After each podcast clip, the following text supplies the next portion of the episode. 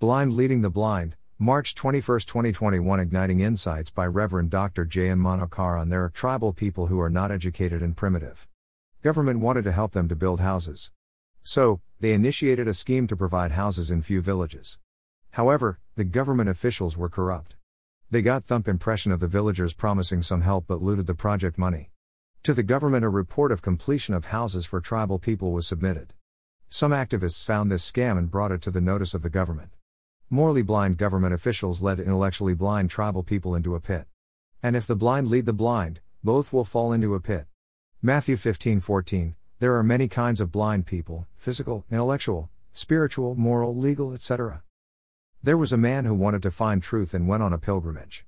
As he traveled a long distance, he crossed several villages and towns. In each village and town, he would speak to some people sharing his journey. Some people joined him in the journey.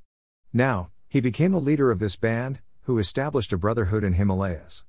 This was a blind leader who was not confident about his destination, leading spiritually blind people.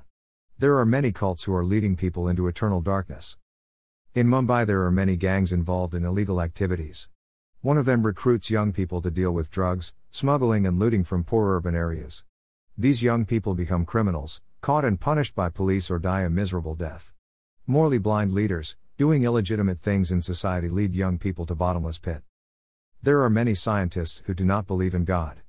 Unable to understand the complicated designs, in absolute control of sovereign Almighty Creator God, they deny God's existence.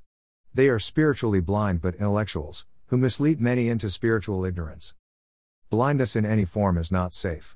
Following people who are spiritually or morally or intelligently or emotionally blind is dangerous. Am I a person with opened eyes and light leading others into light?